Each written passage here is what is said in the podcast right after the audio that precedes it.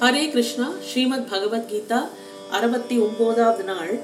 சென்ற தொகுப்பில் நாம் பகவத்கீதையின் நான்காவது அத்தியாயம் ஞான கர்ம சந்நியாச யோகம் என்கிற அத்தியாயத்தில் உள்ள அத்தனை ஸ்லோகங்கள் அதோட அர்த்தங்கள் மற்றும் விளக்கங்கள் இது எல்லாமே பார்த்தோம். இனி வரப்போகும் சில தொகுப்புகளில் இதை பற்றிய ஒரு ரீகேப் நினைவுபடுத்திக் கொள்ளுதல் நாம் நாம் செய்ய போகிறோம். இது எத்தனை தொகுப்புகளில் இதை நாம் முடிப்போங்கிறது எனக்கு இப்போ சொல்ல இயலாது.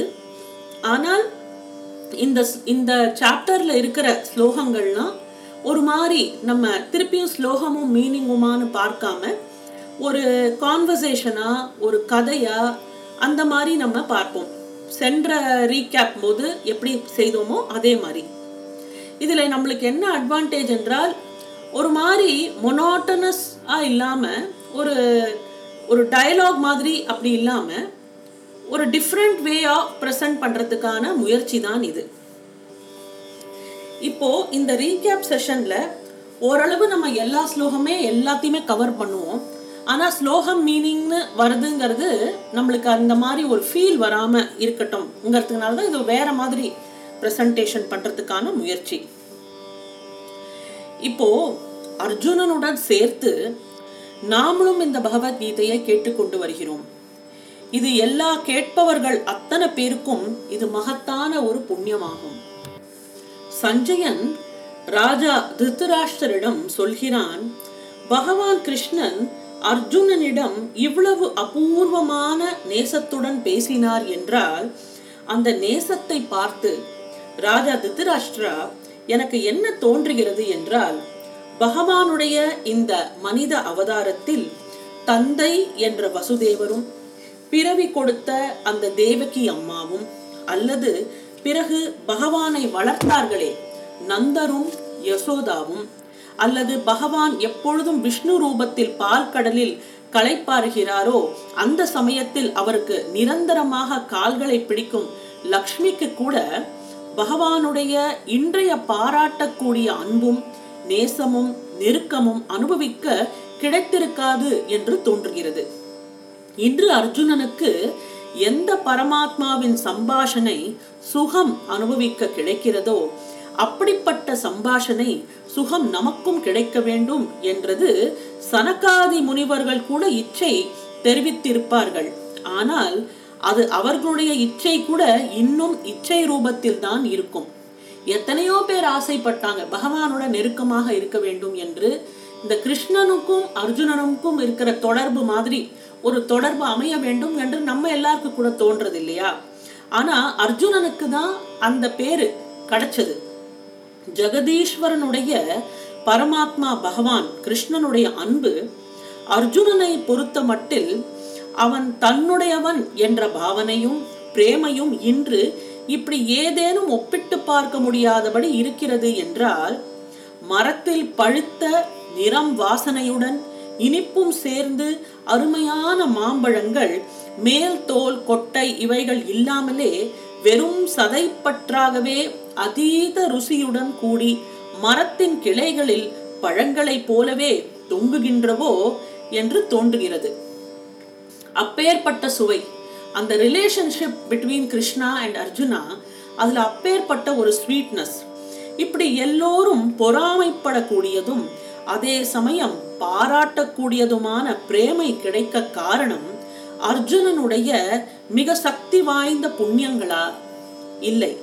இப்போது ஏற்பட்டுள்ள இந்த யுத்தத்தின் அவசரமா? இல்லை. நிர்குண நிராகாரமான பரபிரம்ம பரமாத்மா குணங்களுடன் கூடிய கிருஷ்ண ரூபத்தில் அர்ஜுனனுடைய அன்பு தோழனாகி இருக்கிறான்.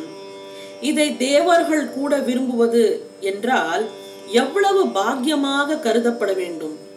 இன்று வரை யோகிகளுக்கு கூட எட்ட முடியாதவன் வேதங்களின் அர்த்தங்களாலும் கூட கண்டுபிடிக்க முடியாதவன் தியானத்தின் வழியில் ஒரு பொழுதும் அந்த பரமாத்மாவை நெருங்க முடியவில்லை.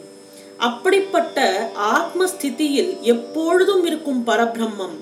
ஆனால் அர்ஜுனன் அப்படி எந்த அதிசயத்தை செய்து அவரை நேரில் கிருஷ்ணரூபம் எடுத்து அர்ஜுனனுக்கு முன்னால் வந்து நிற்பதோடு அவனுக்கு ரதத்தை ஓட்டும் வேலையும் தானே எடுத்துக்கொண்டார் மூன்று உலகத்தையும் சேர்த்து பெரிய நீள அகலமான அவ்வளவு பெரிய துணியை மடிப்பது என்றது ஒருபொழுதும் நடக்க முடியாத காரியம். ஆனால் இப்பொழுது இது இங்கு நடக்கிறது. காரணம் அர்ஜுனனுடைய ஈடு இணையில்லாத அன்பின் சிநேகத்தால் அந்த திரைலோக்கியநாதன் மனித உருவில் அர்ஜுனனுக்கு எதிரில் நிற்பது என்பது மூன்று உலகத்தின் மடிப்பு இல்லை என்றால் பின்பு என்னவென்று அதை சொல்வது? இதுக்கு மெயின் ரீசன் அர்ஜுனனோட இந்த சிநேகம் அந்த அன்பு.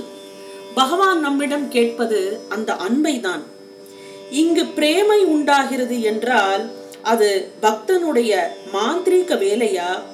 அல்லது அந்த பக்த வத்சலனுடைய அளவுக்கு அதிகமான கிருபையா? இதை நாம் நாம் யோசிக்க வேண்டும். நாம் இன்றைக்கு பகவத்கீதையில் நாங்க அத்தியாயம் படித்திருக்கிறோம். இதில் நம்மளோட பக்தினால இது முடிந்ததா?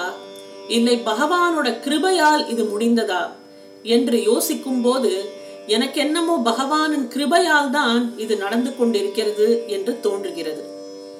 இனி இந்த அத்தியாயத்தில் முதல் முதல் நிஷ்காம கர்மத்தின் பற்றி பகவான் கூறும் ஸ்லோகங்களை தான் இப்போ நாம் பார்க்க போகிறோம். அதோட விளக்கங்கள் இன் அ கான்வர்சேஷன் மோட் அந்த பக்தவத்சலன் கிருஷ்ணநாதன் அர்ஜுனனுக்கு சொல்ல ஆரம்பிக்கிறான் அடே அர்ஜுனா இதே நிஷ்காம கர்ம யோகத்தை நான் முதன் முதலாக சூரியனுக்கு சொன்னேன். என்றால் இந்த விஷயம் லட்சக்கணக்கான வருஷங்களுக்கு முந்தையது ஆகும். நான் சூரியனுக்கு சொன்ன இந்த நிஷ்காம கர்ம யோகத்தை சூரியன் தானே அனுபவித்த பிறகு அதை அவன் மனுவுக்கு சொன்னான். மனு அதை அனுபவித்து பிறகு தன்னுடைய மூத்த குமாரன் என்றால் அதாவது இக்ஷ்வாகு என்ற மன்னன் அவனுக்கு சொன்னான். இக்ஷ்வாகு என்பவன் ரகுவம்சத்தில் முதல் அரசனாவான். இப்படி இந்த நிஷ்காம கர்ம யோக பரம்பரை மிக மிக பழமையானதாகும். இந்த இக்ஷ்வாகுக்கு பிறகு இது அதாவது இந்த நிஷ்காம கர்மம் அநேக ராஜாக்களுக்கும் ராதரிஷிக்களுக்கும் தெரிய வந்தது. ஆனால் பிறகு இந்த யோகம் கொஞ்ச கொஞ்சமாக மறைப்பட்டு இப்பொழுது யாருக்கும் தெரியாமலே போய்விட்டது. விஷய வாசனைகளில் மனிதர்களின் மனமானது திருப்பி விடப்பட்டு எல்லா ஜீவ பிராணிகளும் விஷயங்களுக்கே ஆகாரிகளாக போய்விட்டன. உடலில் குடியிருக்கும் சிரஞ்சீவி ஆத்மாவை பற்றி பிராணிகள் மறந்து விட்டார்கள் உடல் என்றால் தான் என்ற இந்த மனுஷ பிராணிகளுக்கு ஒரு பிரமை ஏற்பட்டு விட்டது. எந்த புத்தி தன்னை பற்றிய அறிவியல் தோய்த்திருக்க வேண்டுமோ அந்த புத்தி விஷய சுகங்களை உண்மை சுகம் என்று கருத ஆரம்பித்து விட்டது. அதாவது ஆத்ம சுகத்தை விட உலகத்தின் சுக துக்கங்களே மனுஷ பிராணிகளுக்கு மிகவும் பிடித்ததாக ஆகிவிட்டன. இன்னும் கூட பல பேர் இப்படிதானே இருக்கிறோம். விஷய சுகங்களுக்கு அடிமைப்பட்டு இருக்கிறோம்.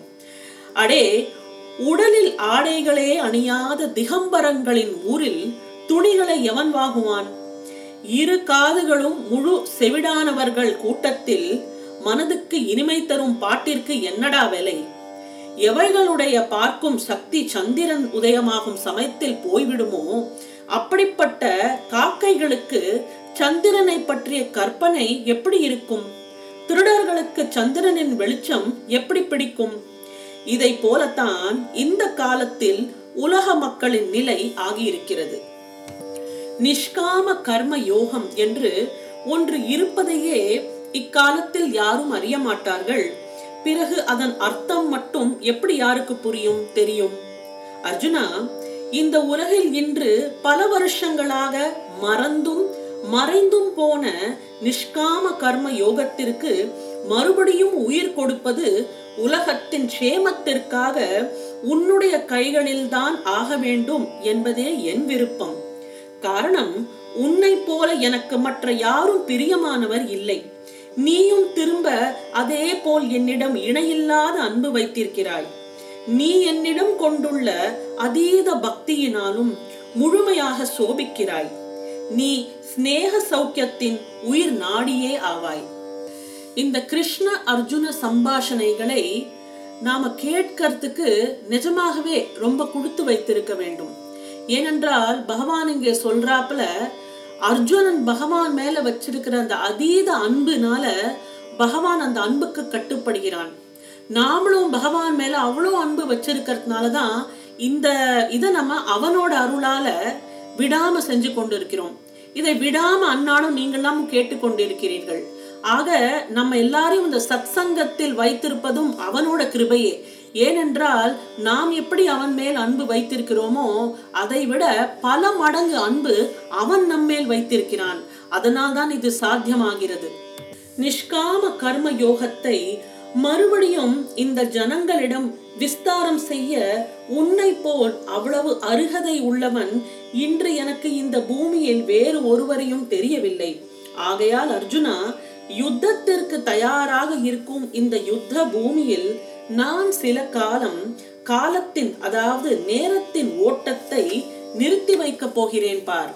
அத்துடன் அந்த யோகத்தின் மறுபிறவியையும் உன்னுடைய உதவியுடன் இந்த யுத்த பூமியில் எழுப்பப் போகிறேன் அதையும் பார். பகவானுடைய இந்த பேச்சை கேட்டு அர்ஜுனன் அப்படியே ஸ்தம்பித்து போனான். பகவான் காலத்தை நிறுத்தி வைப்பார் என்றால் தன்னுடைய மேன்மையான தனித்தன்மையின் அதிகாரத்தினால் மாயையுடன் கூடி சத்ரு சைன்யங்களுக்கு ஒரு மயக்கத்தை உண்டு பண்ணி தங்களுடைய இந்த சம்பாஷணை உரையாடல் முடியும் வரை அவர்களிடம் யுத்தத்தை ஆரம்பிக்கும் ஆசையை நினைவுகளை அற்றுப்போகும்படி செய்ய போகிறார். இதுதான் பகவானின் காலத்தை நிறுத்த வைக்கும் செயல் போலும். அர்ஜுனன் தன் எதிரில் உள்ள சத்ரு சைன்யங்களையும் தங்களுடைய பாண்டவ சைன்யம் என்றும் இரு சேனைகளையும் பார்த்தான். அப்படி அவன் பார்த்து கொண்டிருக்கும் போதே எங்கும் ஒரு அசையாமை நிலை ஏற்படலாயிற்று. யாரும் எதுவும் அசையவே இல்லை. ஆம் பகவானுடைய நேரத்தை நிறுத்தி வைக்கும் செயல் ஆரம்பித்து விட்டதை அவன் புரிந்து கொண்டான். இனிமேல் தானும் பகவானும் எது பேசினாலும் அவர்களுடைய காதுகளில் விழாது.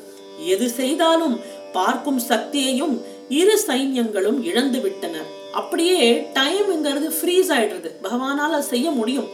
அந்த டைமை ஃப்ரீஸ் பண்ணி இந்த நிஷ்காம கர்மத்தை பகவான் திருப்பி எழுப்புகிறான் அர்ஜுனனிடம்.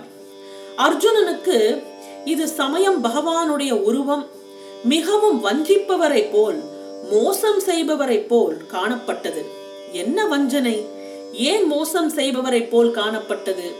என்ன வஞ்சனை? ஏன் மோசம்? தர்மத்தை நிலைநாட்ட கௌரவ குலத்தையே அல்லவா அடியோடு நாசம் செய்ய துணிந்து விட்டார் இவர்.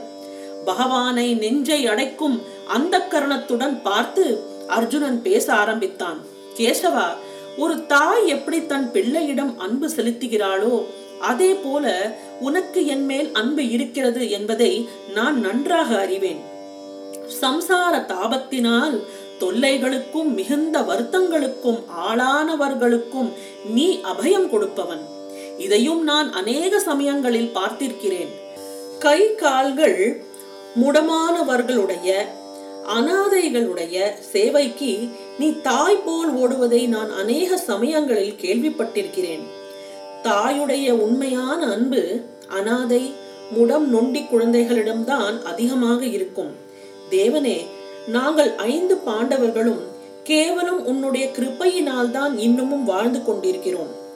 உன்னுடைய மேன்மையும் சிறப்பும் என்னால் ஏற்றுக்கொள்ளக்கூடியதாக இருந்தாலும் இப்பொழுது உன்னுடைய பேச்சில் விசுவாசம் வைக்க கடினமாக இருக்கிறது.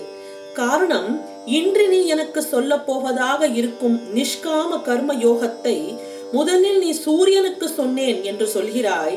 ஆனால் இதில் நான் எப்படி நம்பிக்கை வைக்க முடியும்? ஏனென்றால் உன்னுடைய இந்த பிறப்பும் கொஞ்ச வருஷங்கள் முன்புதான் உன்னுடைய சரித்திரம் மிக மர்மமாக உள்ளது. அதனால் நீ சொல்வதையும் பொய் என்று சொல்ல முடியாது. அப்படி இந்த காலத்தில் பிறந்து மிக புராதன காலத்தில் தோன்றிய சூரியனுக்கு நீ எப்படி உபதேசம் செய்ய முடிந்தது? இது என்னுடைய அல்ப புத்திக்கு புரியும்படி சுலபமான வழியில் விவரமாக சொல்ல வேண்டுகிறேன். அர்ஜுனனுடைய இந்த வார்த்தைகளை கேட்ட பகவான் அவனை பார்த்து மிகவும் இனிமையாக புன்னகை செய்து சொல்லலானார் ஏ அர்ஜுனா என்னுடைய சொற்களில் உனக்கு நம்பிக்கை ஏற்படாதது மிகவும் சாதாரண விஷயம். அடே இந்த சூரியன் பிறவிக்கு வந்தபோது நான் இல்லை என்று உனக்கு தோன்றியது மிகவும் சரியானதாகும். ஆனால் இந்த சூரியனும் என்னுடைய மாயையிலிருந்து பிறந்தவன்தான் அத்துடன் உன்னுடையவையும் என்னுடையவும் இதுவரை அநேக பிறவிகளும் வந்து போய்விட்டன. ஆனால் உனக்கு கடந்து போன பிறவிகள் அதாவது ஜன்மங்கள் ஞாபகத்தில் இருப்பதற்கு சாத்தியமே இல்லை. ஆனால் எந்தெந்த வேலைகளில் நான் எந்தெந்த உருவம் எடுத்து பிருத்விலோகத்தில் ஜன்மத்திற்கு வந்தேனோ அந்தந்த அத்தனை அவதாரம் என்று சொல்லப்படும் என்னுடைய பிறவிகளின் ஞாபகம் எனக்கு பரிபூர்ணமாக ஞாபகத்தில் இருக்கிறது. உண்மையை சொல்ல போனால் பார்த்தா நான் மூலத்தில் பிறப்பில்லாதவன். ஆனால் நான் மாயையின் சேர்க்கையினால் அவதாரம் செய்கிறேன். அதை முடிக்கவும் செய்கிறேன். ஆனாலும் நான் பூரண அவினாசி காரணம் அவதாரம் எடுப்பதும் அதை முடிப்பதுமான இந்த காரியங்கள் என்னுடைய மாயையினால் உலகத்தாருக்கு அப்படி ஒரு தோற்றத்தை உண்டு பண்ணுகின்றனர். ஆனால் இதனால் என்னுடைய நிரந்தர தன்மைக்கு ஒரு பாதகமும் ஏற்படுவதில்லை. எப்பொழுது நான் அவதாரம் என்று பிறவிக்கு வருகிறேனோ அப்பொழுது நான் சுதந்திரம் அற்றவன் என்றோ அல்லது காமத்தினால் கட்டப்பட்டவன் என்று யாருக்கு தோன்றுகிறதோ அது கேவலம் அவர்களுடைய புத்தியின் பிரேமையே ஆகும். முகம் பார்க்கும் கண்ணாடியில் எப்பொழுது நாம் பார்க்கிறோமோ அப்பொழுது கண்ணாடியில் நம்முடைய பிரதிபிம்பம் என்னும் நிழல் உருவம் தெரிகிறது. பிரதிபிம்பம் என்றால் உண்மையில் நாம் இல்லை. பிரதிபிம்பம் காண்பிப்பது என்பது அக்கண்ணாடியின் தர்மம். அதாவது அதோருடைய குணம். கண்ணாடியே ஒருவனுடைய செய்கைகளை நிச்சயம் செய்ய முடியாது. நம்மால் சுதந்திரமாக இருக்க முடியும். இது போன்ற விஷயங்களை சாதாரண அறிவுள்ள மக்களால் சுலபமாக புரிந்து கொள்ள முடியாது.